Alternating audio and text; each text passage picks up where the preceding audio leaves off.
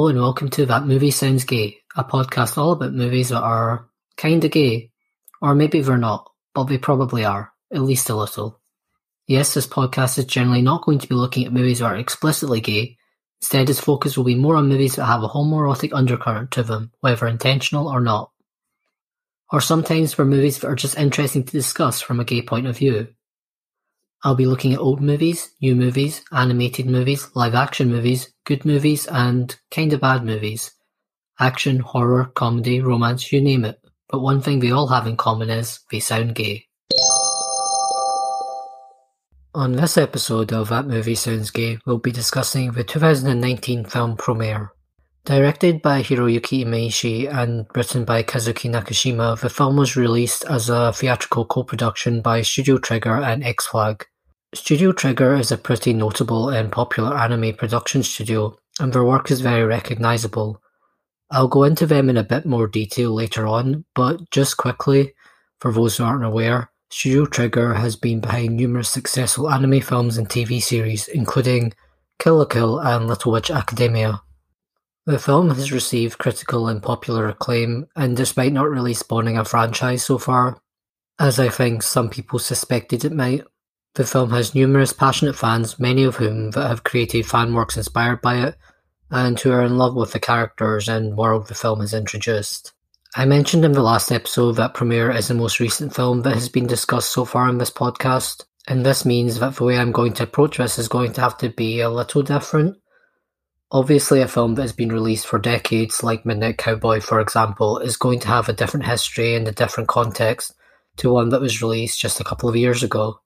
Therefore, as well as discussing some of the gay elements and the gay appeal that is present on screen in the movie, like I would usually do, I'm also going to be looking at things that are a bit more contemporary and not really so applicable to how people interact with older films.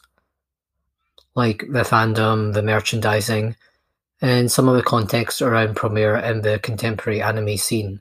This means going into Studio Trigger, as well as some of the popular and influential anime, as well as anime conventions and tropes that influenced the film.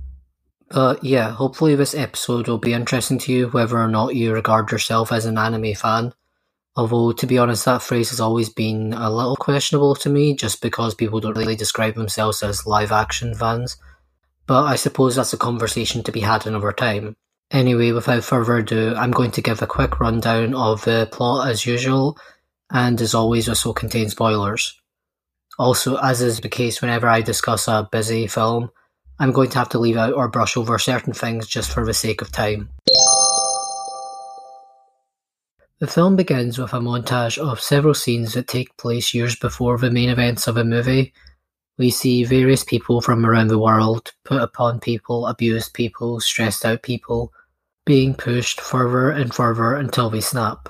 Pink flames burst forth from their mouths, their eyes, their whole bodies, and through a collection of news reports and snapshot scenes, we see the situation escalate where more and more people around the world develop this fiery ability, burning down buildings, people, and as the government tries to violently control these people, known as the Burnish, they fight back all the harder. We are told that 30 years have passed since this event, known as the Great Blaze, and that during it 50% of the human population was wiped out.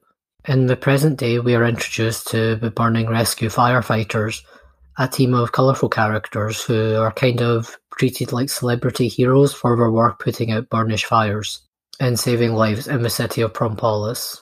Among this squad is the main character, Gallo. He's a rookie compared to the others, but what he lacks in experience he makes up for in having a burning soul aka ridiculous levels of enthusiasm. Burning Rescue are called to put out a blaze set by a trio from a group called Mad Burnish, a radical group of Burnish who are seen as villains and terrorists by the general population.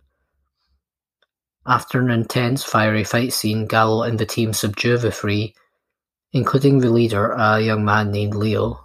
The trio are taken into custody after some good old excessive force implemented by the shamelessly villainous and intimidating Freeze Force, who are kind of like cops meet army. They use freeze guns and bombs and the like to control the burnish and stifle their pyrokinetic abilities. At this point, the film slows down just a little from its balls to the wall action and intense visuals, setting up the political situation in Prompolis and showing a more sympathetic side to the Burnish.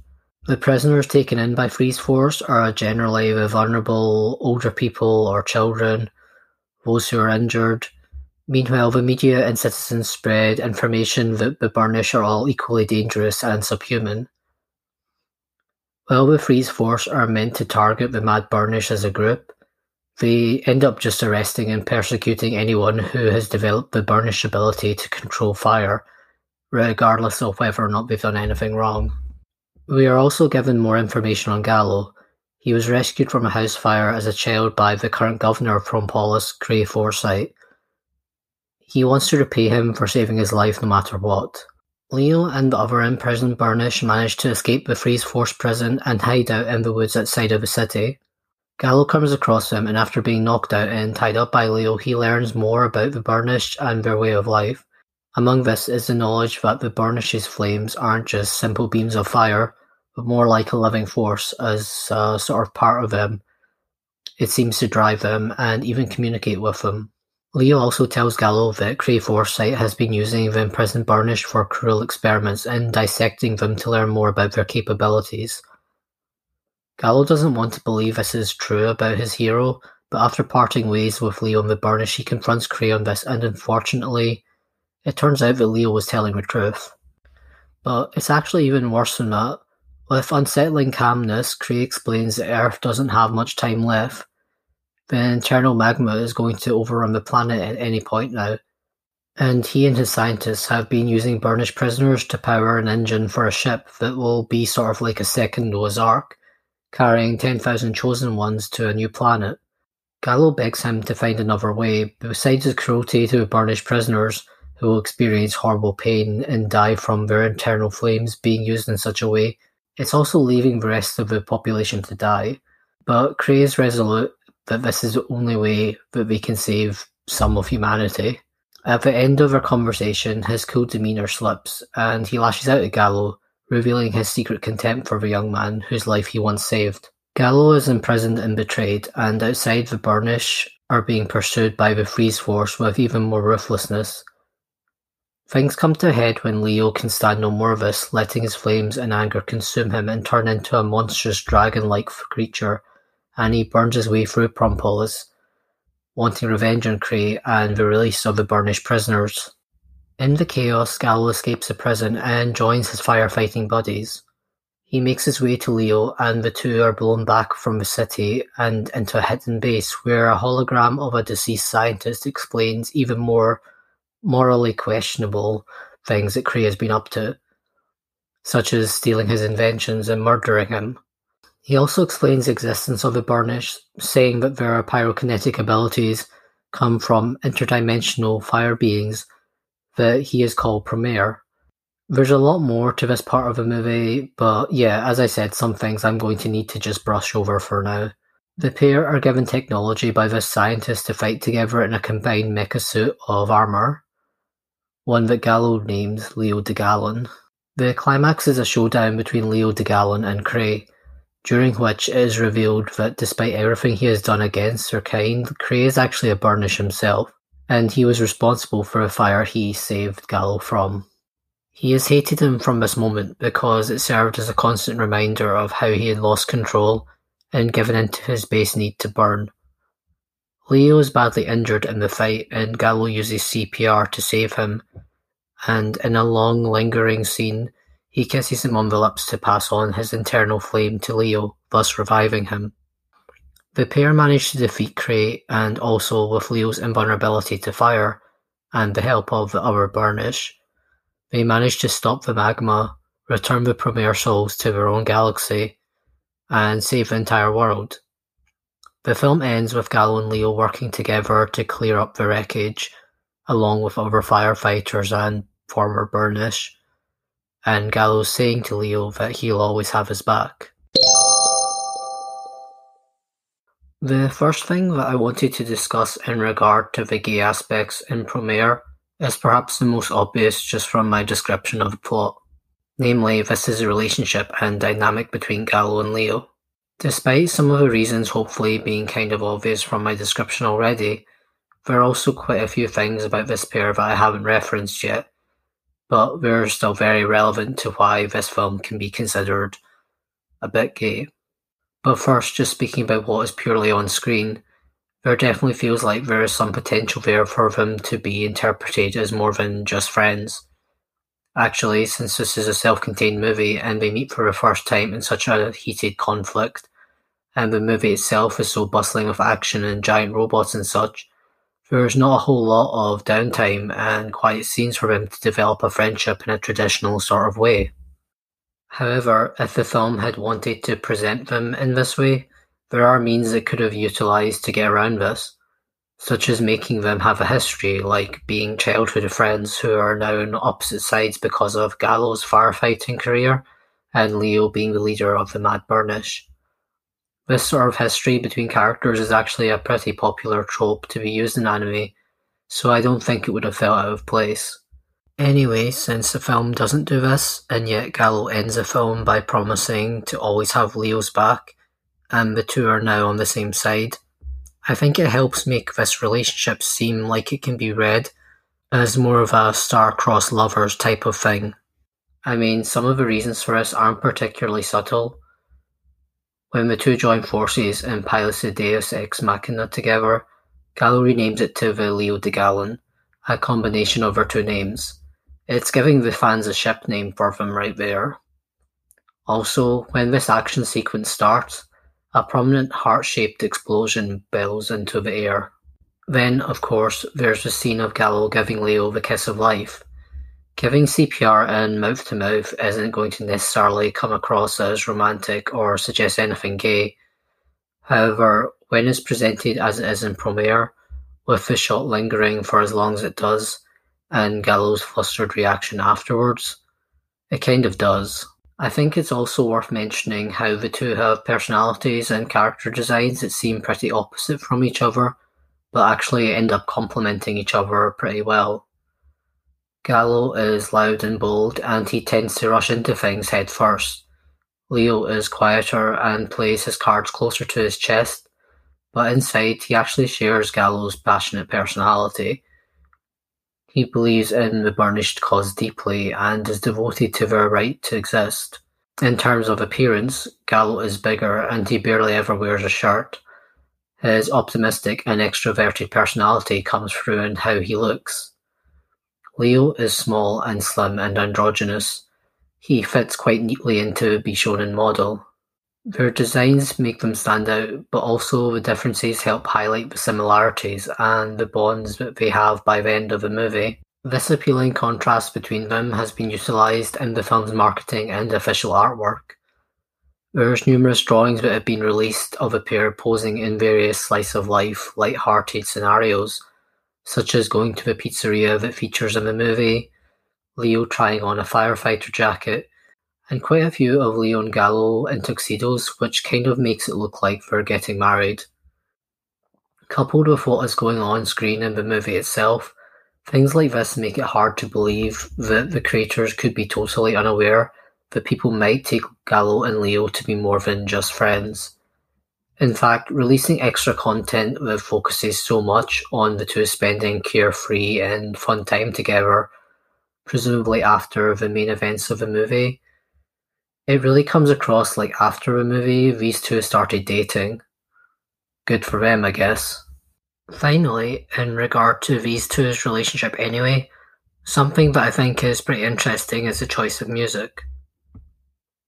I'll talk a bit more about the animation in a moment, but similarly to the animation, my impression of the soundtrack for Promare is overall is pretty lively and loud and energetic.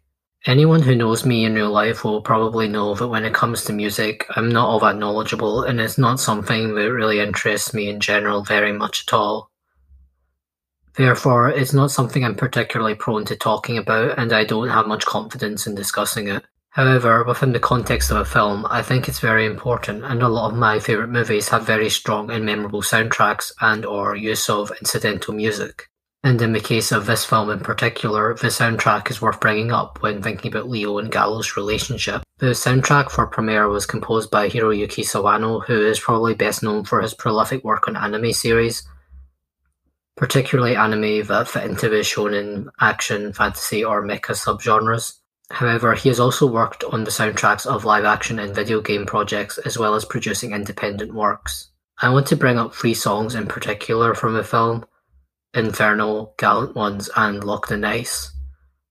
All three have a different feel to them and are featured at different points in the movie, but a commonality they share is that the lyrics in each feature lines and overall have themes that tie very closely to Gallo and Leo, and to be honest, come across as kind of romantic. For example, Inferno, which acts as the movie's main theme song, begins with Trails of Fire, you always knew, they would carry me home, they'd lead me to you. The song is most explicitly about Gallo, about him being a firefighter and his general fiery personality.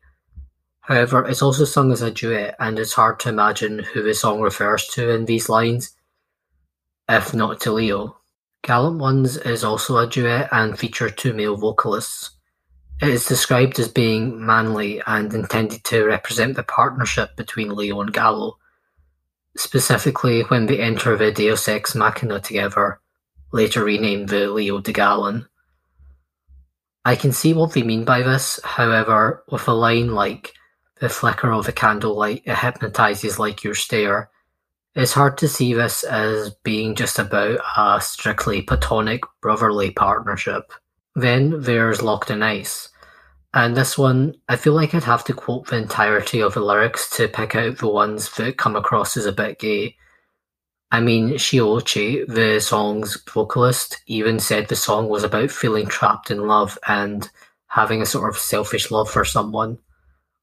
Obviously, when a song is used in a film, that doesn't mean that the viewer is meant to take every lyric as a literal description of what the characters are feeling. However, when a song is composed specifically for a film and the song is so unambiguously about love, featuring lines like, You're cold like ice, but you might melt with a fiery love, it might be a bit less bold than Gallo's saying that line explicitly to Leo's face in the film, but still, I'm not sure there's a convincing heterosexual explanation for that. I mentioned wanting to bring up animation. Promare is a film with a very distinctive look to it, and it's hard to really review or discuss the film without discussing that part of it. I have to admit, when I first watched the film, I thought some of it was a bit full on until a bit of time went on and I got more interested in the story. I'm a big fan of the director Masaki Yuasa, who also uses big expressive movements and expressions in his work, rather than trying to portray a sense of realism. But his work also has a certain delicateness that isn't really present in Promare or the works of Studio Trigger as a whole, at least from what I've seen so far.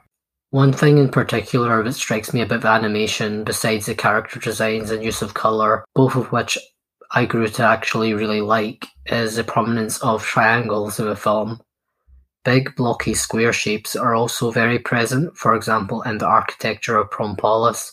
However, the burnished flames, explosions, and the Promare itself are depicted using triangular shapes.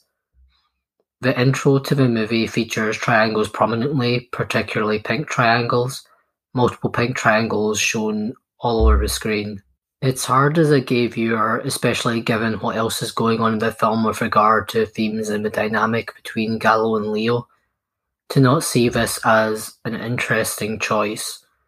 The pink triangle being the symbol that was originally used by the Nazis to identify gay men in the concentration camps. The symbol has since been reclaimed and can be seen on numerous memorials for gay victims of the Holocaust and also other homophobic violence as well as featuring in artwork, protest signs, and fashion. Of course, this could be a coincidence, but it's a pretty well known symbol, and even if this wasn't intended to have this underlying meaning, the fact remains that its usage in the film, together with the theme of an oppressed group rallying and fighting for survival, has added fuel to the fire, if you'll excuse the pun, for a gay reading of Promare. Speaking about the animation, it feels like I should talk a little bit more about Studio Trigger, as well as some of their other anime and some of the work that those who are now associated with Studio Trigger did previously. However, I also don't want to get too sidetracked. This episode is about the gay aspects of Promare after all, and not just anime in general, or even Studio Trigger in general. But I do think it's helpful to get a feel for the studio as a whole and some of the common themes that their works share. Therefore, I'm going to restrain myself and reference just a couple of specific examples. I've mentioned Kill la Kill and Little Academia as some of their most well known works, but to be honest, I haven't seen these. I've seen the Little Academia movie, but that was a long time ago, and as a franchise, I'm not really familiar with it. However, I have seen BNA Brand New Animal, which is an anime series that was released as their next project after Promare. BNA shares certain story beats to Promare, although it's a pretty different type of show. I didn't watch it because I saw Promare and liked it and wanted to see other Studio Trigger stuff. However, I think if you like Promare, there's a chance you might like BNA. Although, don't expect it to have quite so many giant robots and explosions. You can expect, however, the themes of outsiders, oppressive governments, and expressive rather than realistic uses of colour and movement. Then there's Dead Leaves, which predates Trigger but was Hiroyuki Imaishi's directorial debut. In terms of visuals, you can see several elements of his distinctive style, which is very energetic, fast paced, and bears some resemblance to 90s American cartoons.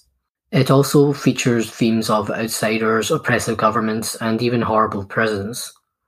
The tone is pretty different, however, but these things were obviously still interesting for Imaishi to explore 15 years previously.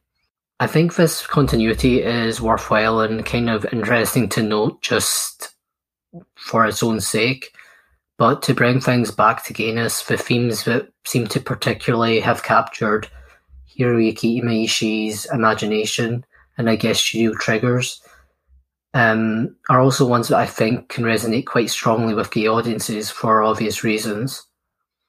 Besides this, with Studio Trigger, I've noticed that despite, at least to my knowledge, not having many characters that explicitly come out and being like, yes, I'm gay and I'm in love with this other character of the same gender, it seems to have a fairly high proportion of fans that are active in their fan bases and seem to consistently pick up on certain sexual or romantic chemistry between some of the characters. Obviously, fans shipping characters together is pretty prevalent. It's all around many different fandoms, and it doesn't necessarily point to authorial intent or even a lot of gay subtext in the show itself. But from what I can see, at least, there seems to be a fair amount of source material in Studio Trigger's work that teases or suggests same-sex crushes and desires. Kill la Kill is pretty notable for this, even from an outsider's point of view. But in terms of what I have seen personally, BNA is a pretty good example of this too, since it features um, some characters that can quite easily be interpreted as having a lesbian romance between them instead of being best friends. I think it'll be no surprise when I say that I like Promare. On the surface, it wasn't going to be the sort of thing that I'd be particularly interested in. Mecha anime has never really grabbed me as much as it has some people. Like martial arts films, I guess, it has a body of dedicated fans that are specifically obsessed with mecha and are really knowledgeable and passionate about it, and I definitely wouldn't class myself as that. However, what I like about Promare is that I think it's very successful in using and being aware of the tropes of mecha anime, and I guess action anime in general, and using them to push the story forward at a breakneck speed, sometimes shamelessly, while also dealing with heavier themes. The way that Leo and Gallo's relationship can be read as being pretty gay helps, of course, but to be honest, even if that didn't exist or if it was played down a bit more than it is, I think I'd still like it. I'd also still think that there are significant things about it that drew interesting parallels to gay liberation, whether that parallel is intentional or not. I've seen some people online be kind of critical of how Promare has been hyped as being really gay and think it's unfair that Studio Trigger is being praised for this, since it's not the same as having an explicitly gay anime, and so it's not real representation. I agree with this to an extent. It's not the same. And there are gay anime out there that are worth watching and supporting, or anime that have gay characters and side plots. But from what I've seen, there's not a whole lot that aren't specifically about gay romance, slice of life, coming of age type things. It's generally harder to find things, not just in anime, but in films and other media in general, that contain significant gay subject matter but are in other genres such as mecha or shonen, especially things with the production values, hype, and big names behind them like Promare has. So I guess what I'm trying to say is I think it's understandable to be excited about Promare if you've been desperate for this. I think there's enough in the film for it to be convincingly read as being kind of gay, and I think those who are really quick to disparage that and say it's not really gay, we should be looking for real representation instead of celebrating this. That's all well and good, but in the meantime, I think we should let each other enjoy what we have. Thank you for listening, and I hope you enjoyed episode 8 of That Movie Sounds Gay. I feel like there's a lot more that could be said on this topic, and it was kind of hard to cut it down and not get too sidetracked. So hopefully I managed to cover most of the main bases and not get too distracted. If you enjoyed Promare, let me know what you thought, and also if you're familiar with other Studio Trigger works, how you think it compared to them. I'd also be curious to hear if you think there are any other anime series or movies that you think stand out as containing significant gay subtext, beyond just the typical these two characters have great chemistry, let's ship them together type of thing. Not that there's anything wrong with that either.